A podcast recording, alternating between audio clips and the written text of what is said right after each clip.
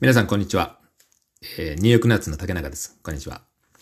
えっ、ー、と、今はですね、1月9日、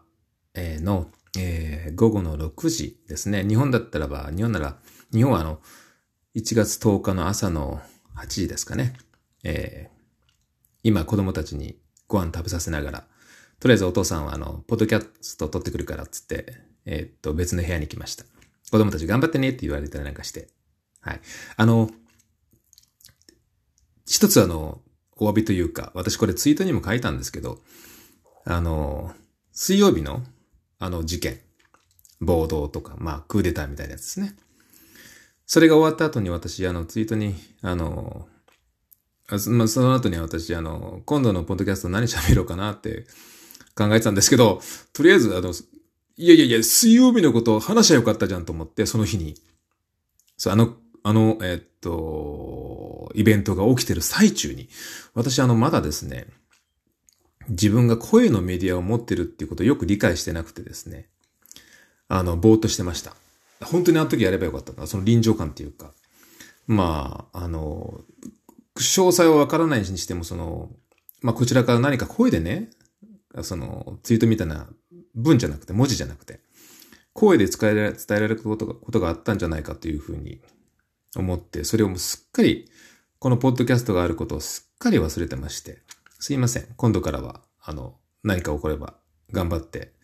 収録してお届けするようにしますんで、よろしくお願いします。えっ、ー、とですね、で、あの、その、本題に入ります。えー、1月6日水曜日ですね。あの日に何が起こったか。まあ、暴動というかクーデターで何が起こったかっていうのはまだいろんな情報が出てきてるんで、詳細は、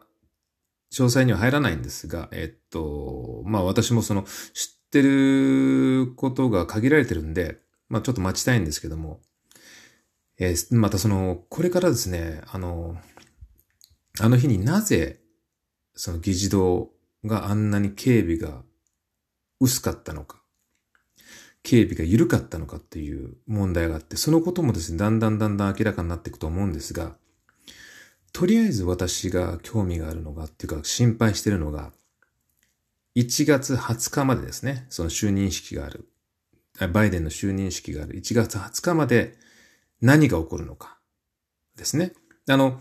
予想してるわけじゃなくて、とりあえず心配事ですね。私が何を心配してるのかっていうことを、今回ちょっとお話ししようと思います。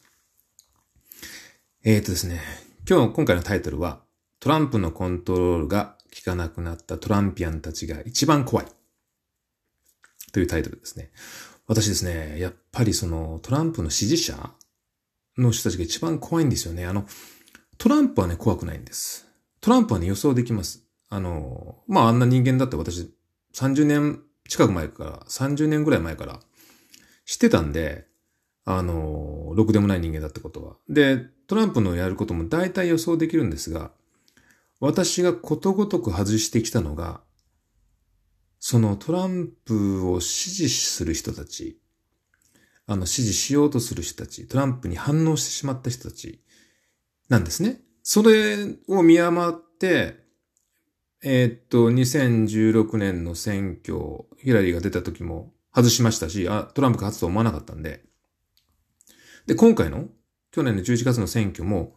まさかトランプに入れる人たちが7400万人もいるとは思わなかったんですね。そこで、そこでも外して、要するにトランプはまあ大体わかるんですけど、その、反応する人たち、トランプが覚醒した人たちがわからないですよく。そこがわからない。で、今回も、その、まあ、トランプなんかやるだろうと思ったんですが、まさかあの人たちが、その、議事堂内に、キャピタルに入っててですね、あんなことになるとは思わなかったんです。あの警備の薄さも、緩さも。なんで、ことごとく彼らに裏切られたっていうか、その予想できないんで、今回も彼らのことを一番心配してます。っていうか、怖い。えっ、と、その、今、彼らからその、トランプがあの水曜日のあの事件のあのイベントの後に、まあなんかその、ちょっと反省っぽいインタビューを出しましたよね。まああれ、本心じゃないと思うんですが。あれの後に、あの、トランプ批判も出てきましたよね。裏切られたというか。彼らが、そのトランプの支持者から、トランピアンたちから。まあそういう批判がどのぐらい、まあどのぐらい出てるかわかんないですけど、まあぼちぼち出てきて。で、トランプは同時に、その、手足を奪われたっていうか、ツイッターとか、フェイスブックの、によるその、そういうふうなその自分のメディアを奪われたわけじゃないですか。で、コミュニケーションが、直接的なコミュニケーションが取れなくなってる。トランプの支持者たちと。で、あの、そう、そこがですね、その、まあ、別の方法で、例えば各団体に連絡するとか、トランプ側から、その、支持団体ですよ。で、あの、えー、っと、水曜日のイベントに参加しようしたような人たち、したような団体たちにコンタクト取ることができるんですが、直接的な方法ないじゃないですか、今。で、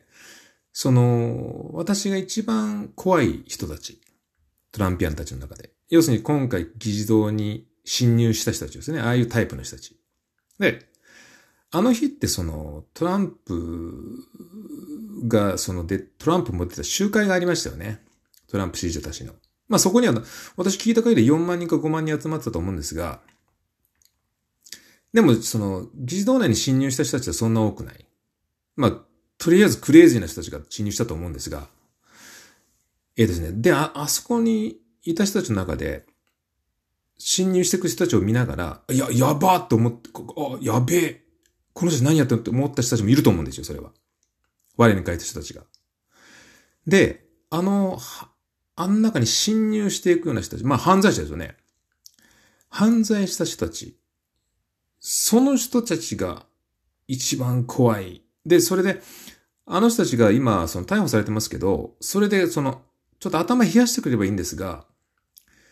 そのまま燃え上がって、で、トランプからのメッセージも直接的なメッセージもない。で、トランプに捨てられたっぽい。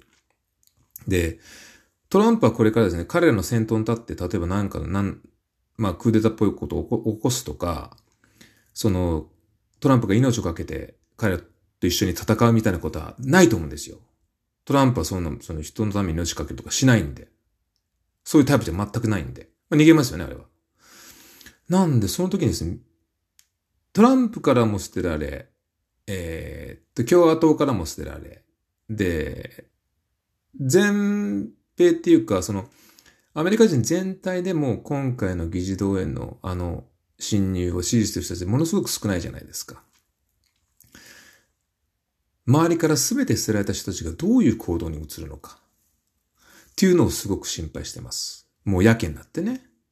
で、頭冷やしてくれればよ、まあ、今回のイベント頭冷やしてくればいいですけど、まあ、なんていうかその、皆さんその、あのシーン、要するに侵入のシーンをご覧になって、どんな人間たちが侵入したかを、もうご覧になったと思うんですけどまあ、クレイジーでしょ？もう見た目自体が。まあ、ああいう人たちいますよね。全米にいる。全米にいる。で、あの人たちがなんか変なことを起こさない。まあ、銃持ってたりしますからね、余裕で。で、それでまたその、多くの人たちが死ぬんじゃないか。それを私はものすごく心配しています。とりあえず、まあ、1月20日まではですよ。20日までのことに関しては、その後は後でまたいろいろあると思うんですが、1, か1月20日までに関しては、そのことを、要するにいろんな人たちがまた死ぬんじゃないかと。多くの人たちが。それを心配してて、まあ、なおかつ、あの、私、あの、その水曜日のトランプの集会なんでよ、その、あの、その、暴動なり、クーデターに参加した人たちに言いたかったんですけど、あの、今世の中にはですね、コロナというウイルスが流行っててですよ。それでたくさんの人死んでるんですけど、でそれを知ってますって言いたかったですね。そのあれがまた大きなクラスターになってですよ。また全米中にお持ち帰りになるんじゃないかと思って、コロナを。それでまた人が死ぬんじゃないか。もう、いい加減にしてよと思うんですよね。もう、もうやめようよと。まあ、とりあえずは、えー、っと、彼らのこと。トランプのコントロールが効かなくなった。要するに、周りからすべ、すべての、周りのすべての人たちが捨てられた人たち、捨てられたトランピアンたちがどういう行動にできるか、出るかをものすごく心配してます。はい。本当に心の底から何も起こらないことを祈ってます。はい。では今回は以上です。ではまた